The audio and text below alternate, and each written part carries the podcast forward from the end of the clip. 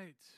Well, we continue on in the book of First Samuel. Hopefully, you guys have been enjoying this journey through First Samuel. We are uh, over two thirds, or right at two thirds of the way through this, and uh, God continues to teach us. Tonight we'll be in 1 Samuel chapter 21, and unlike last week where we had 42 verses to wade through, we've got 15 verses tonight. So this will be a little bit shorter, but just as powerful. And we're talking about running scared. That's the theme for tonight. You see, David, he uh, is running from Saul, which is a major theme in this book. The second half of this book is uh, primarily made up of that theme that Saul is the king, and he knows he's not going to be king forever, and God has made that clear. And a young guy who is better than him is going to be king. And so, uh, big picture wise, it shows us all that we uh, we are the lesser king in our own lives, that there is a better king. Jesus is that king. And so tonight we're going to talk about David running from Saul. And David, obviously, running from Saul because he is going to be killed by Saul, or so he thinks. Um, that, that's, that's the, the physical painting of this chapter. But why is David really running from Saul? And as much as we love to lift up David, to talk about how amazing he is, and certainly scripture affirms that, uh, he was also a man who was flawed. We know with murder and adultery, we know he had issues. He took a census because his own pride wanted to see how big his kingdom was, and God condemned him for that. There were, there were other issues in his life. And so tonight we see uh, that he struggled. He struggled because he feared man, he feared what other uh, people were going to do to him, and he struggled with God's promises and God's plan for his life. He had some deep rooted issues uh, that, that come out tonight. And so we're going to dig in a little bit and explore that. Now, I know right off the bat, most of us are not uh, physically running for our lives. Hopefully, we're not. Uh, if we are, then let's, let's talk. Let's have, let's have a conversation. But um, I think a lot of ways you and I are familiar with running scared. We, we run from God's will, God's plan. We run from our identity in Christ. We have these beautiful truths and scriptures that most of us are aware of. If not, we'll be talking about those tonight, so don't worry. And, and we run from them. We run from them because they're spiritual and they're unseen, and yet we believe they're realities. And yet, because they're so oftentimes not tangible, we, we exchange them for the things around us, the people around us that are tangible. And so I think that, um, that all of us, uh, we struggle. I mean, let me just let me just get everyone on board with this because I know to some degree you'll say, well, I don't know that I really struggle that much with fearing man or my identity in Christ. Listen, how many of y'all, how many of you are people pleasers? Like you just you can't say no. You find most of your schedule is busy not with the things that you really want to do or even maybe called to do but the things you just couldn't say no to. If you are a people pleaser at the root you fear man. You fear uh, condemnation, you fear your reputation, you fear what they're going to think, how they're going to judge you, you fear uh, confrontation, you fear man. Uh, what about decision making. How many of us find that our lives are marked by bad decisions that we know don't gel with our faith? And we know uh, sometimes it's glaringly just obvious, other times it's subtle, but we know, man, this is not God's will for me. But we just, uh, regarding work and relationships, and you fill in the blank, we know we're making bad choices, but we're just, we're just keep making them anyway.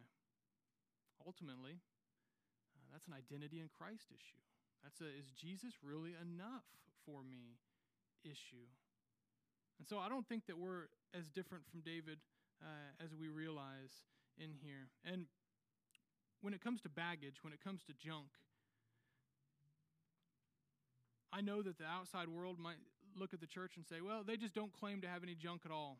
And so when we show junk, we're, we're hypocritical. Uh, but we know, we know inside, um, we know that we all got junk. The, the question for you is whether you're going to embrace healing in Christ or whether you are going to hide the hurt. And I think a lot of us go years and years and years uh, with junk that never gets resolved because there's a huge difference, regardless of what you struggle with.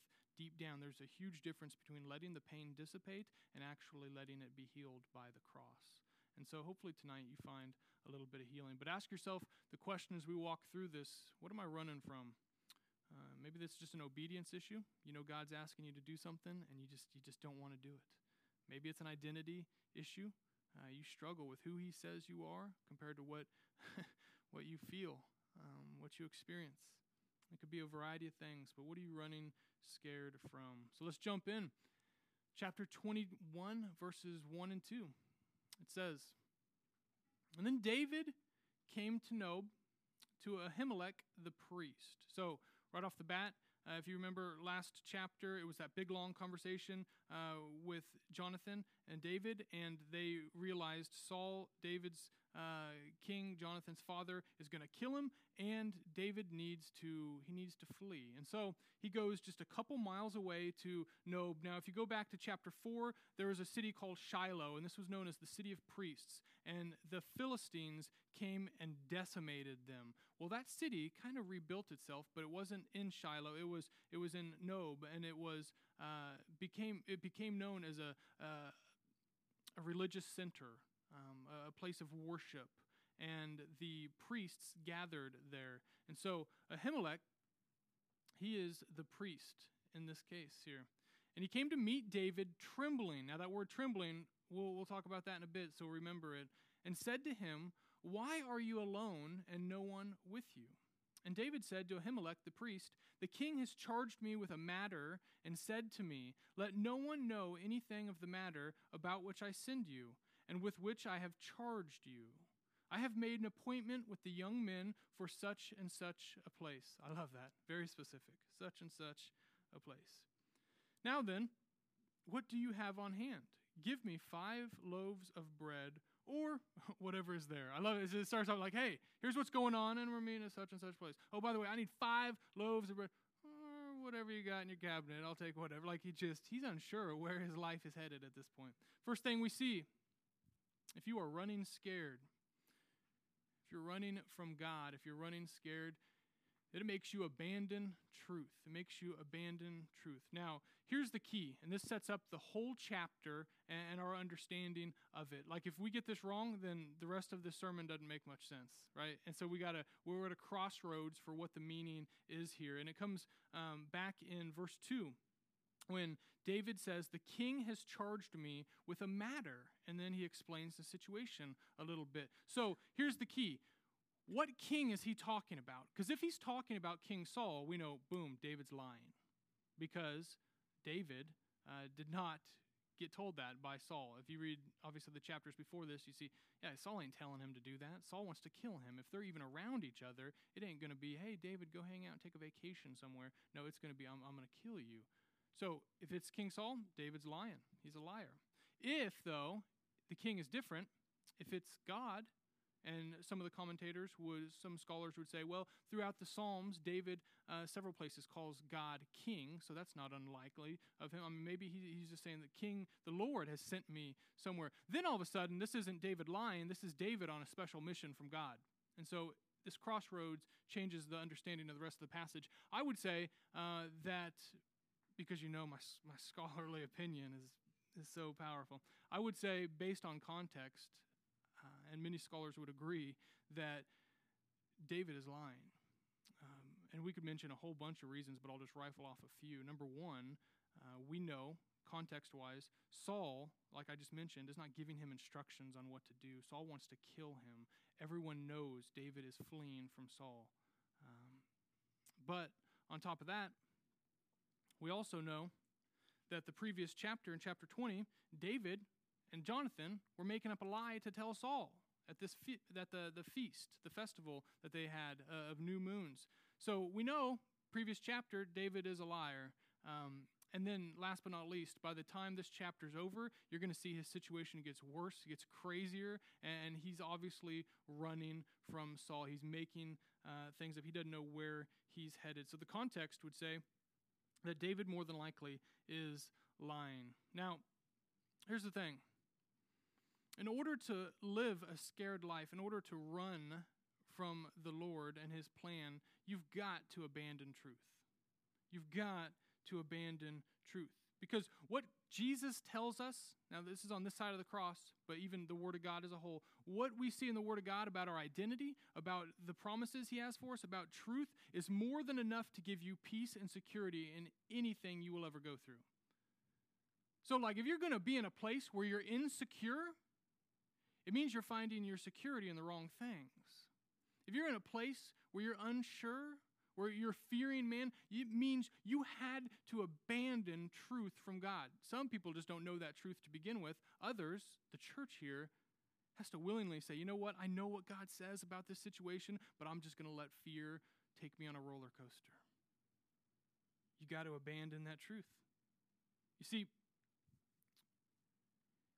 David, he knows he's going to be king several chapters earlier, he was told, he was picked out, Samuel anointed him. He is well aware of God's plan for him, and yet he's thinking that he's going to die.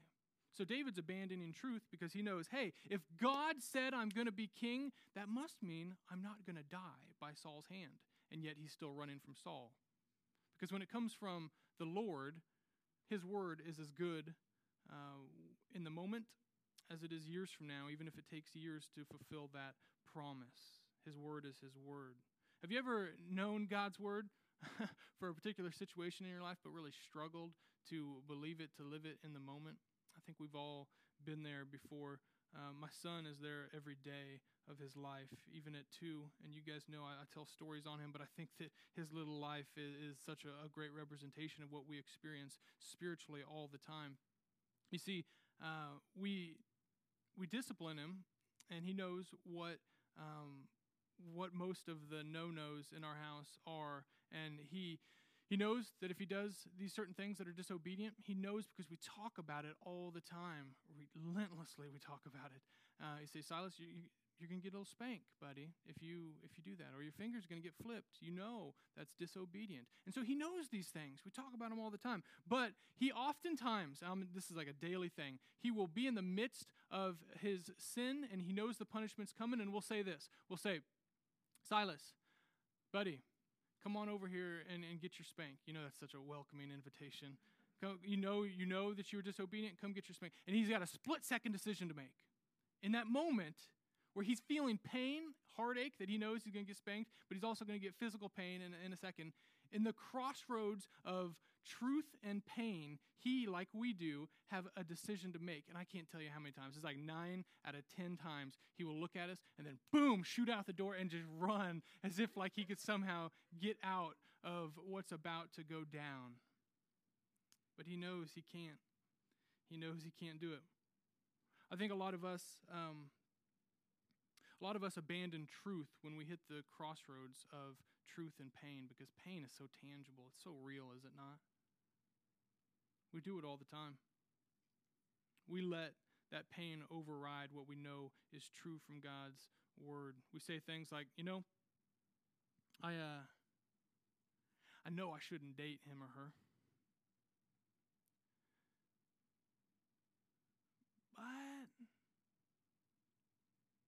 Better than what I got going right now. We say, well, I know that I shouldn't just be looking for job opportunities or trying to move out of this city just for excitement. But man, I just feel like there's not much happening in my life, and I know God's plan is bigger, and I just, I, will be honest, I want a little bit of adventure and some excitement. I'm just not getting it right now. I know I shouldn't just seek jobs for that purpose.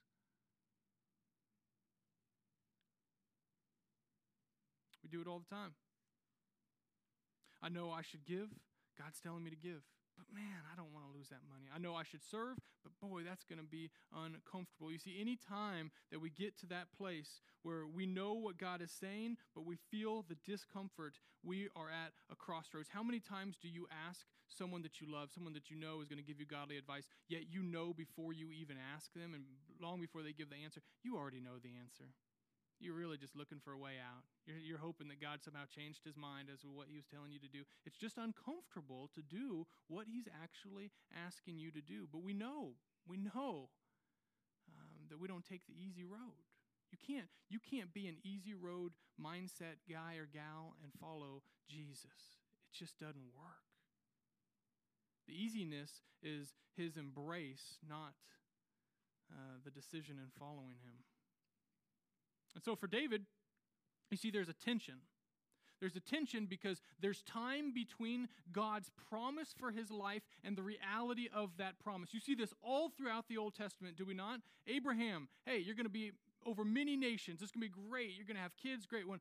Years and years and years before his wife has the baby. All throughout the Old Testament, you see over and over and over hey, we're going to go to the promised land. After 400 years in slavery, and then you're going to go to the desert for a while, and then, hey, this whole generation is going to have to die before you actually get into the promised land because they were rebellious. Uh, over the, the separation and the tension and the faith required between the promise and the reality of the promise is huge. But the church, you and me, on this side of the cross, the vast majority of the promises you and I need to live every day have already been fulfilled. They are spiritual reality. We don't have the same tension most of the time, outside of Jesus coming back again, we are not waiting for these promises to be fulfilled. They are spiritual realities, and you and I got to decide are we going to walk in the truth even when the pain is tangibly more overwhelming? But we know what's right. We're going to have to if we're going to if we're going to run from God, we're going to have to abandon what we know is right. It's going to be messy. But the easy way is not the better way. The easy way is not the better way. Verse 4 And the priest answered David, I have no common bread on hand, but there is holy bread, if the young men have kept themselves from women. And David answered the priest, Truly, women have been kept from us as always when I go on an expedition. And the vessels of the young men are holy, even when it is an ordinary journey. Now, how much more today will their vessels be holy?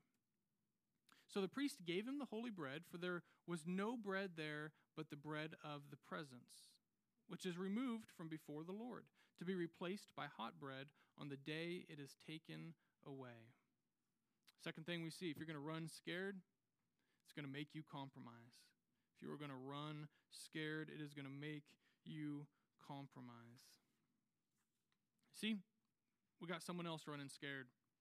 David's running scared, so he goes to Ahimelech. And then this priest, Ahimelech, he's now running scared. Remember earlier when I said to pay attention to the word trembling? He knew when he saw David, uh oh, because he knows his past. You see, Ahimelech, the priest, his great granddad is a priest named Eli. And if you remember at the beginning of 1 Samuel, Eli's sons were wicked.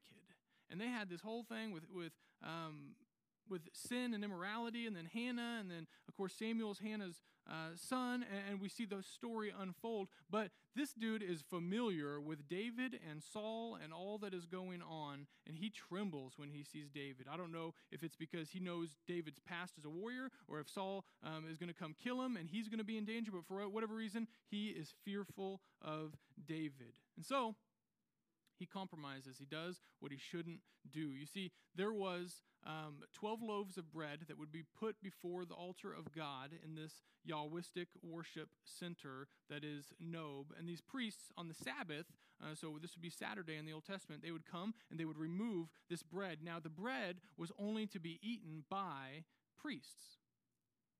And so he says there's no common bread, meaning I ain't got no bread in my pantry. We just eat what's from the altar, but we don't give this to normal people.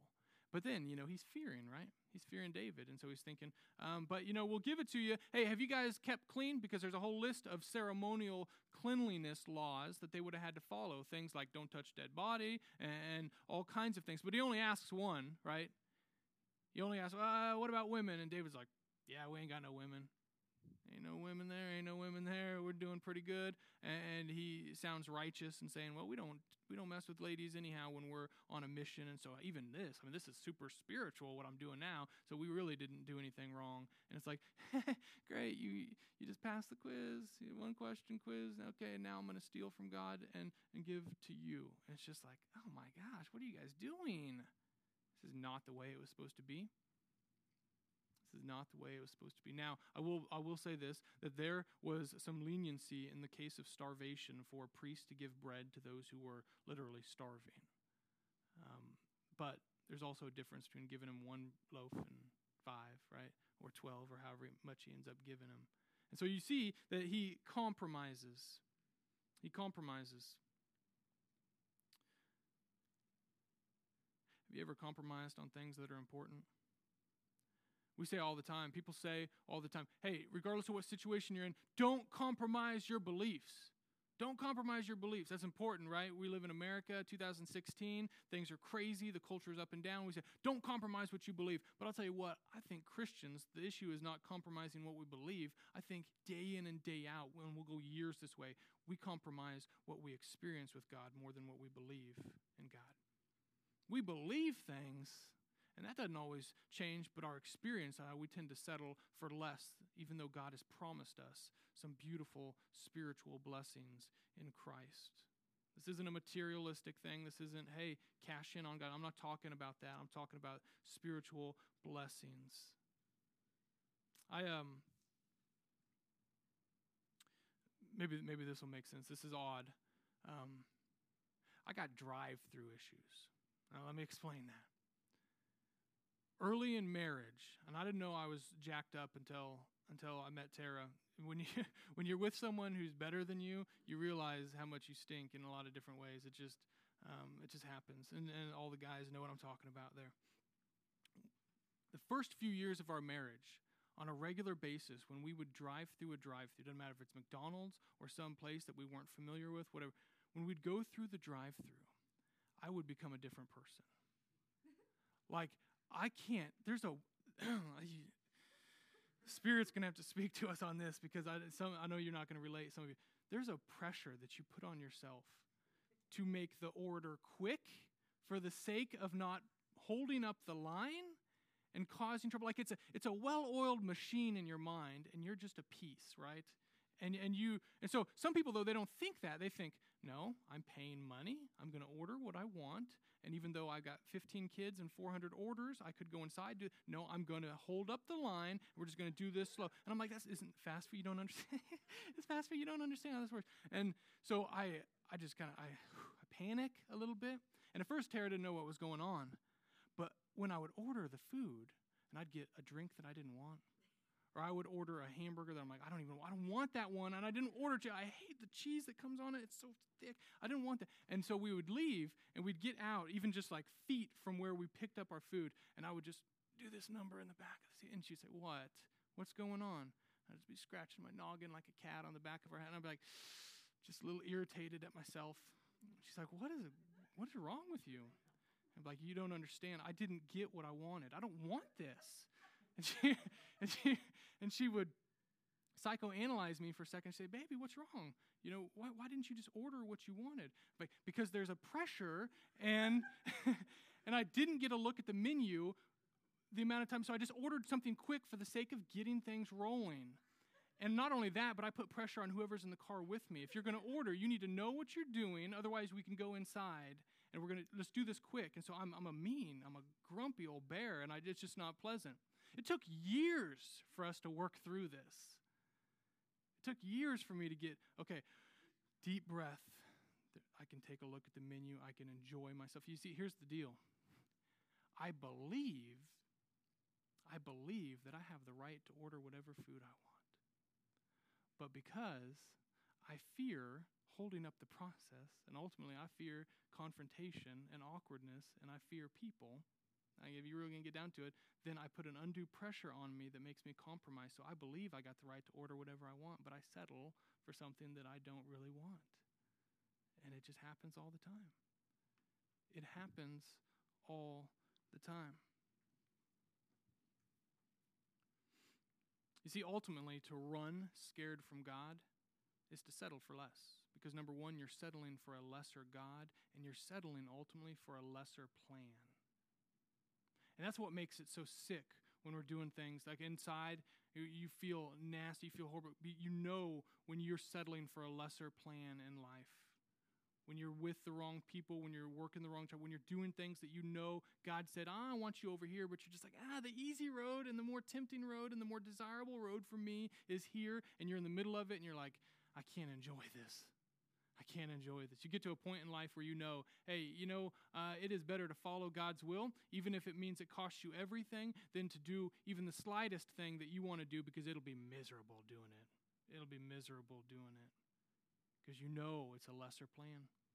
and you know you're serving a lesser God yourself. So you trade peace for turmoil. Let me just ask you.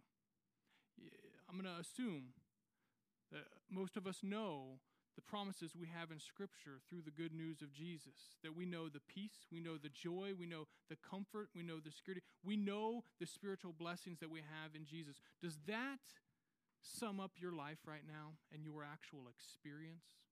Like if someone's if someone that most of your friends might say, "Yeah, I know that what they believe. I know they're a Christian." But would they call you someone who's got a supernatural joy?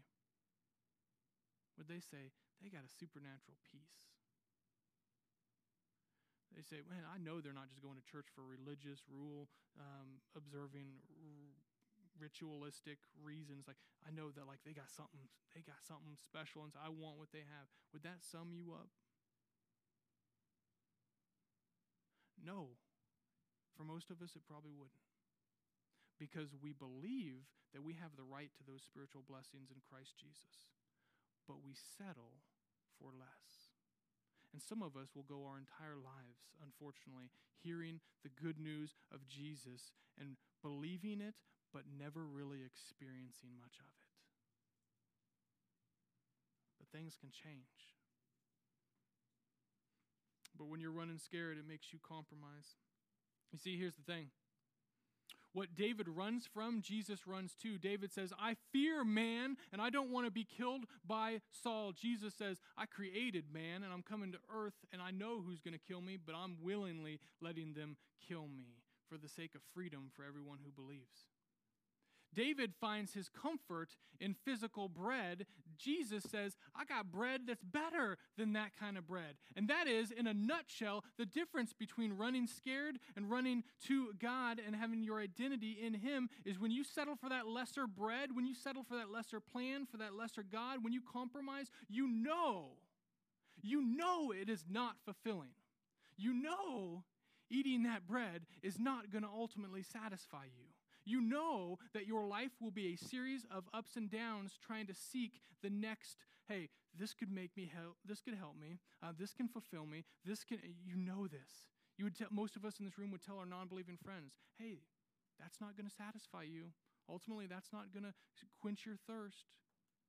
And yet jesus is looking at the church saying i'm talking to some of y'all that you say you believe but you're finding yourselves going after the wrong stuff. Ultimately, you say, well, what's Jesus' bread? It's the very word that comes out of God's mouth. What's going to set you free? Truth. Truth sets you free. Sets you free from fear of what? Of ridicule, of humiliation, of a bad reputation, of people thinking bad about you, of condemnation from others, of you finding your identity in what people say about you, and what they view you as, and who they say you are, and the things that you own. God's saying you can find your identity safely and securely in me and what I did for you, and who I created you to be, and who I say you are. And anything less will never quench the thirst or satisfy the hunger. And that message is not just for unbelievers, it's for all the Christians who know it and believe it but aren't experiencing it.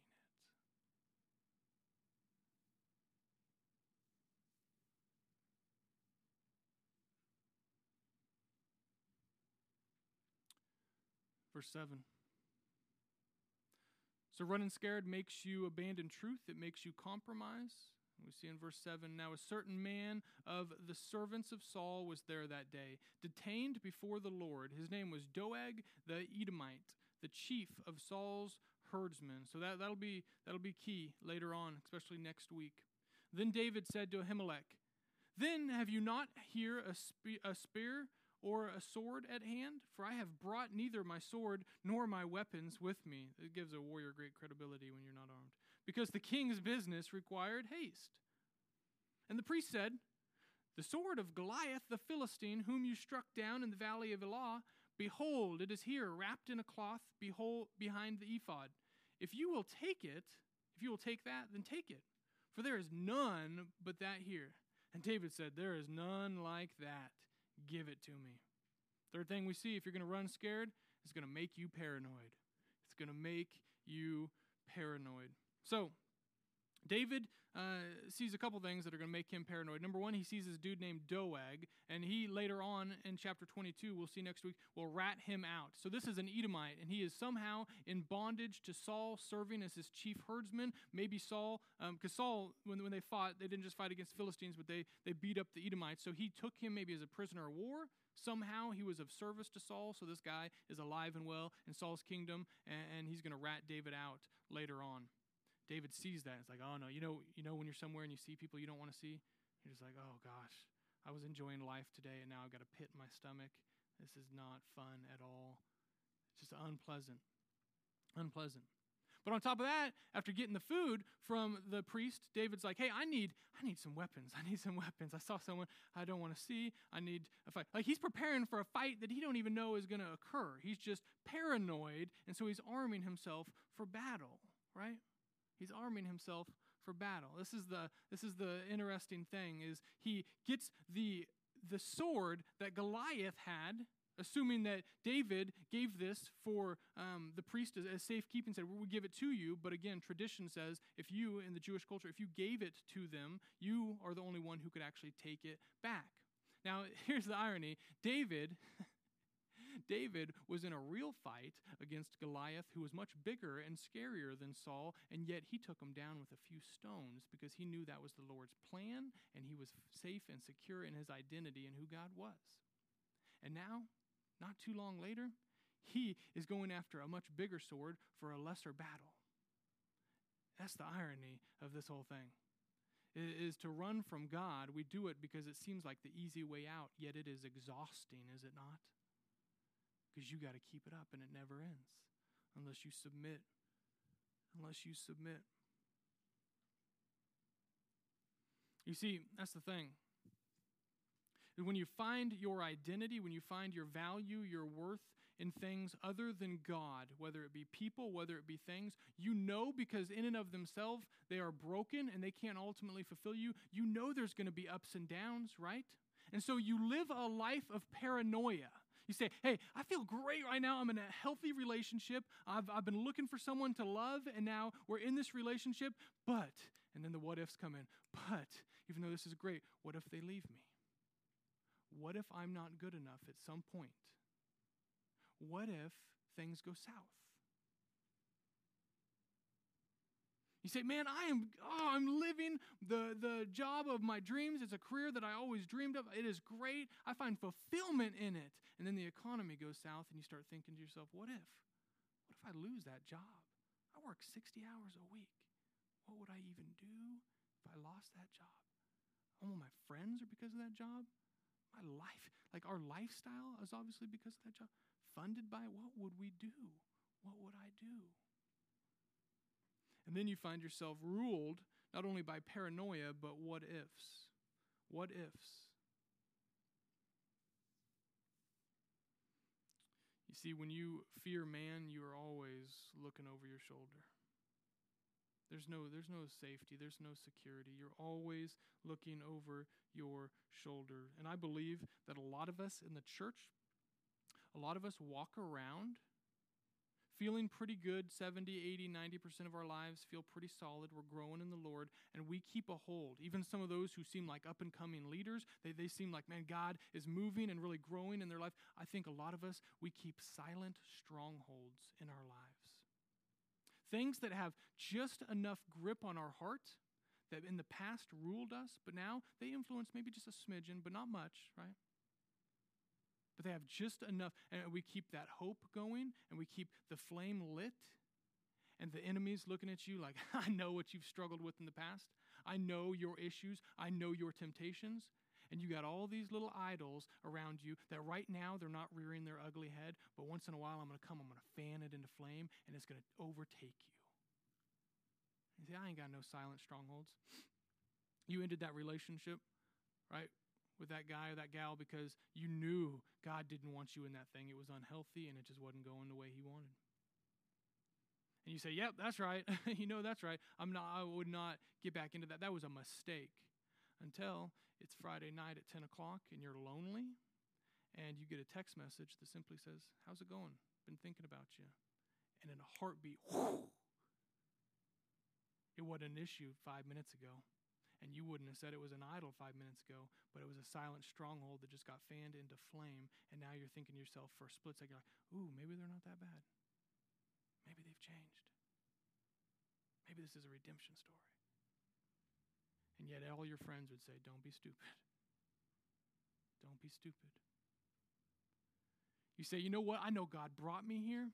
I know he's, he's got me serving him. Things are good. Um, I'm, not, I'm not just going to chase jobs or careers because they're exciting. Uh, I'm, I'm, I'm, I'm planted here and I'm just doing what God would have me do until you're scouring the internet late at night and you see some job opportunities in the middle of Colorado and you're thinking, now, Colorado, for a single person, for an empty nester, let's just get up and move. Let's, like, Colorado work, where I vacation. This is this is okay. All of a sudden, whew, the enemy knows what's going to get you. You say, "But I don't I don't struggle much with pride anymore." Maybe when I was a younger person, until you get that compliment from someone you didn't expect the compliment from, a coworker, a boss, a family, and you're like, "Hmm, maybe I am somebody." Huh, maybe I am somebody. And the devil knows what your silent strongholds are. Because here's the thing, and I'll say it again, like I said at the beginning there's a big difference between letting pain, strongholds, issues that need healing, deep rooted issues, there's a big difference between letting that dissipate, the pain dissipate, the relationship end and kind of fade. The temptation to go away for a while, dissipate, and you actually finding healing by applying the truth of God to it in the moment. You got to attack it. This is, we're, we're not passive in our faith. We're actively taking the word of God and the armor of God and saying, you know what? I struggle with pride. I'm not just going to get through this and go on until someone compliments me in a few weeks and then I'm like, my heart's kind of struggle. I'm going to say, you know what? I'm not the king of my own life. I am not I am not defined by who compliments me and who criticizes me. So right now in this moment instead of enjoying the pride for a split second, I know what God's word says and it says I should not be finding my hope in what they just said. Hey, thanks for the compliment. I'm rooted in Christ. You could go apply that to every single thing we said and then some. You got to take the Word of God and you got to apply it in the moment. Otherwise, it stays a silent stronghold. My little boy, I don't know if you guys know this, but I could talk about my son all day. My little boy, he's got some silent strongholds. You don't even know it. Two and a half years old. Since, since I can't remember his whole life, he has been scared to death of the vacuum. Like it is a monster to him. He freaks out when Tara is running the ba- vacuum or when I am, and, and, he's just like, "Oh, vacuum!" And he, he has like coping mechanisms where he'll he'll shut the door. He'll say, "Stay in that room, please." He'll shut the door, and then he'll go like watch TV and like zone out for a split second. And I mean, he, he has his things. We've walked through him, said, it's, "It's not that big of a deal. It's okay. You can touch it." He won't touch it. He'll just stand back. He'll cry. It just he's just terrified of it. And I, have even brought him down and said, okay, let's get down. And I, I got done Indian style, um, and I've taken the vacuum apart and say, see, here's the pieces. He loves to learn about what's what's happening. Where does the air come? Where does it go? He's just he's a little mechanical engineer, and he loves to learn. And so I got him to get up and touch it and everything. I'm thinking he'd break it. I'm telling Tara, bondage breaker. This is like this is great. He's he's he's healing. Like he's getting comfortable with it. And then today at lunch, he uh, he ate lunch and he did what little boys who eat big lunches do. And I was like, uh oh, I got to change his diaper. So let's get down, let's change the diaper. And so I said, find a place on the floor, buddy. And and so he gets down on the floor, and right when I start changing his diaper, and it's it's a messy situation, right when I start changing him, Tara in the other room kicks on the vacuum. And he spins around. He, he does this number. He's laying on the ground, but he spins. And he's, he's like, No, no. He said, Daddy, carry me. Take me somewhere else. And I was like, Oh, buddy, it's okay. Now he and he's starting to flail a little bit. I'm like, Silas, I got your diaper undone. This is a messy situation, buddy. Stop it. And he's just squirming and he's freaking out. And I can tell all of a sudden something that he hadn't really ever dealt with in his little two year old life is now obviously tearing him apart. And finally, I just grab his little leg and, and I, I look at him and I say, Silas, look at me, buddy. Look, look at daddy. Look me in the eyes, because he wasn't looking in the eyes. He was looking at his vacuum that he couldn't even see, but he just heard the noise. He's looking back. And finally, he, he locked eyes, and I said, Look at me, Silas. Buddy, I love you. I know you're scared, but whatever you're scared of, Daddy is bigger. Daddy's going to protect you. Do you believe me, buddy? And he's looking at me in my eyes. Mm hmm. I said, Okay, Daddy's got you. Daddy's got you. You see, when you've got your eyes focused on what you fear, your eyes then can't be focused on the one whom you have faith in. And your fear will either grow based on your focus or your faith will grow based on your focus. But you got to shift it. Otherwise, it's going to get worse and you're going to be paranoid over and over and over. The what ifs, the ball's about to drop, will always be running through your mind you're finding your identity in things you shouldn't. Last but not least, the last few verses. Now this is a, this this shifts. So we're hanging out with the priest, and now it's going to get weird. Some of you guys you love it because at some point in every sermon it, it gets weird. First Samuel is a weird book, and, and I'm probably a weird preacher, so you got odds that things are going to get weird. Verse 10 says, And David rose and fled that day from Saul and went to Achish, the king of Gath. So Gath is uh, a place in, Philis- in the Philistine country, so 20 some miles away. Like he, remember, he kills Philistines. They hate the Philistines. Those are the arch enemies of the Israelites. And that's where he's going? It's crazy. And the servants of Achish said to him, Is not this David, the king of the land? So, kind of correct. He's not king yet, but they know enough about him to know kind of what's going on. And did they not sing to one another of him in dances? Saul has struck down his thousands, and David his ten thousands. Remember, that's what Saul's jealousy got riled up about because the people loved David as a warrior more than him. And David took these words to heart and was much afraid of Achish, the king of Gath. So he changed his behavior before them and pretended to be insane in their hands and made marks on the doors of the gate and let his, I love this, and let his spittle run down his beard. You ever had spittle run down your beard before? All right. Then Achish said to his servants, Behold, you see the man is mad. Why then have you brought him to me? Do I lack madmen that you have brought this fellow to behave as a madman in my presence? Shall this fellow come into my house? And we see, start at chapter six, or 22, that he flees from here. He's gone. Last thing we see if you run scared, it's going to either drive you crazy or drive you to the cross. it's either going to drive you crazy or drive you to the cross. Now, David, he's got fear issues, and they go unaddressed and it gets worse. It gets worse. So he goes in front of this king in a land where he should have his army because this is their arch enemy, and he's put himself in this vulnerable position because he fears getting killed by Saul. So what? Now he's going to get killed by the Philistines? And he realizes at the last moment, gosh, I'm just making horrible decisions in my life, and I need to do something crazy. And he literally becomes crazy. He's making marks on doors. He's letting spit run down like he's just, he's like, I ain't got no other options. I'm just going to be a, a madman. And the Philistine king is like, You're weird. There's a lot of weird people. Later on, we would see, of course, Goliath was from Gath. He was a big, tall dude, crazy height. There's another dude we're going to see in, in a few chapters, uh, actually in 2 Samuel, who had 24 digits, had six fingers on each hand, six toes on each foot just weird people there. The king's like, I don't need any more weirdos. I don't need any more weirdos. And David's like, okay. He's going to take off. You see, when you have identity issues, when you are running scared and it goes unaddressed, there's a good chance it's just going to get worse and worse and worse. I see people uh, in college, I see young ladies in college uh, who have people pleasing tendencies. Their schedules are overloaded.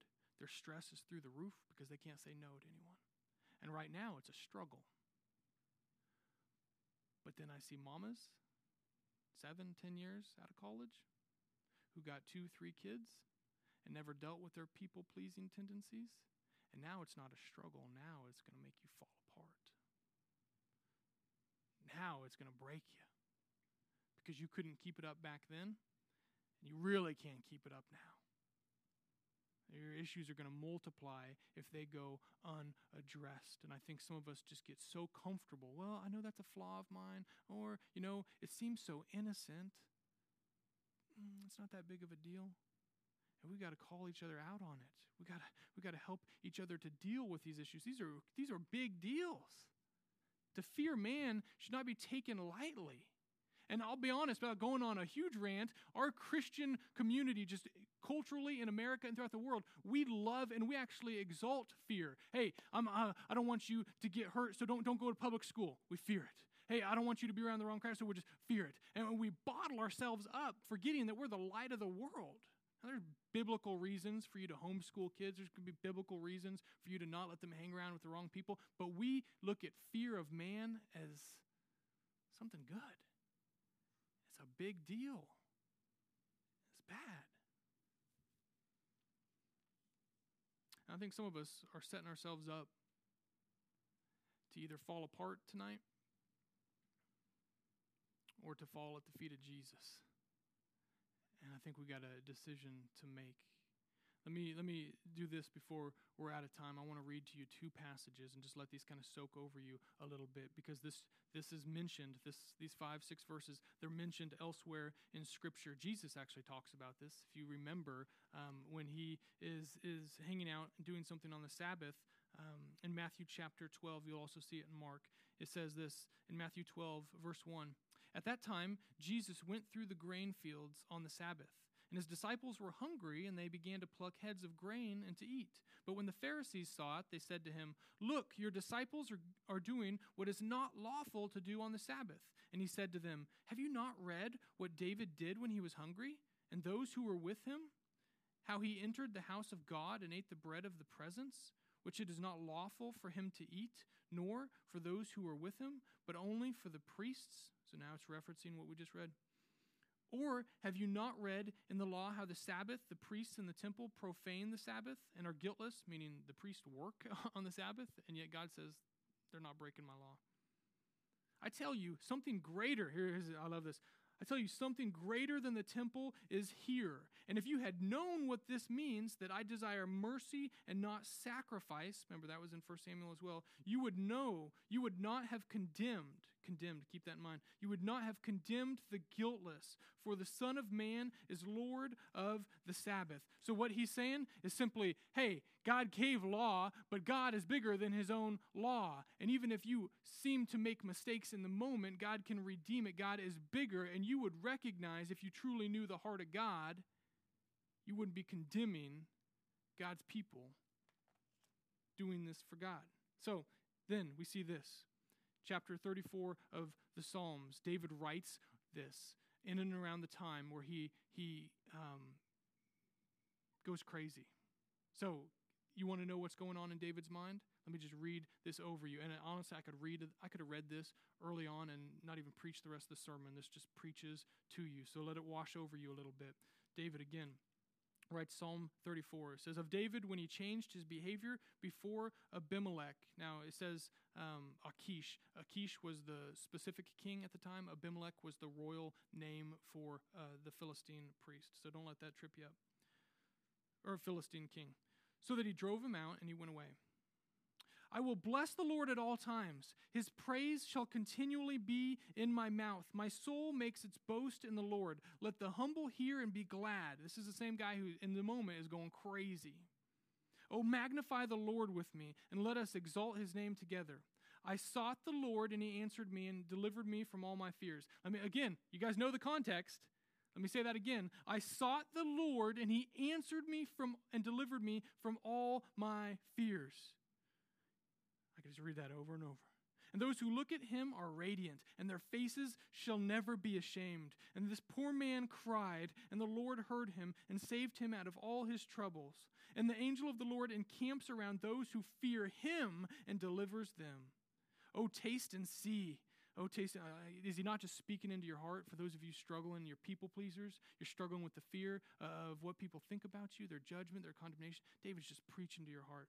Oh, taste and see that the Lord is good. Blessed is the man who takes refuge in him. Oh, fear the Lord, you saints, for those who fear him have no lack. The young lions suffer want and hunger, but those who seek the Lord lack no good thing. So come, O children, listen to me. I will teach you to fear the fear of the Lord. So this is all about fear, but not fearing man anymore, fearing the Lord. What man is there who desires life and loves many days that he may see good? So keep your tongue from evil and your lips from speaking deceit. Turn away from evil and do good. Seek peace and pursue it. The eyes of the Lord are toward the righteous, and his ears toward their cry. And the face of the Lord is against those who do evil, to cut off the memory of them from the earth. When the righteous cry for help, the Lord hears and delivers them out of all their troubles. And listen to this and the Lord is near to the brokenhearted and saves the crushed in spirit. Some of, you, some of y'all people pleasers, are you not crushed in spirit? Over and over and over. And many are the afflictions of the righteous but the Lord delivers him out of them all. He keeps his bones. Remember, this is the guy who's running because he thinks he's going to be killed by Saul. He keeps his, all his bones, not one of them is broken. Affliction will slay the wicked, and those who hate the righteous will be condemned. And the Lord redeems the life of his servants. None of those who take refuge in him will be condemned. That passage in Matthew the last verse, Jesus said, people of God, essentially, will not be condemned. You would not be condemning us if you really knew. And the last verse in Psalm 34 from the guy who goes through this, David, says, We will not be condemned. We will those who seek the Lord, who take refuge in the Lord, will not experience condemnation. Is that not ultimately what your heart fears in other people? That they're going to judge you, that they're going to condemn you, that their voice has a more uh, power and authority than God ever really gave it. And God says, You seek me, and you don't have to fear what you feared in them. You don't have to fear what you feared in them. I'm a refuge. Listen, I don't know. I don't know what all you're going through tonight. But there's a clear crossroads for many of us and you need to know you could have sat through church. Now, this isn't me saying this. This isn't about my sermon. This is about the passage we just read. You can sit through church, and it would be it would be accepted in many of our congregations for you to fear man and just live that way for life. But you're at a crossroads tonight. Are you finding your identity in Christ and Christ alone? Or are you letting the people around you dictate what you believe and what you experience. God has a better way out. Jesus is the better bread. Jesus is the better way. Let's uh, let's pray.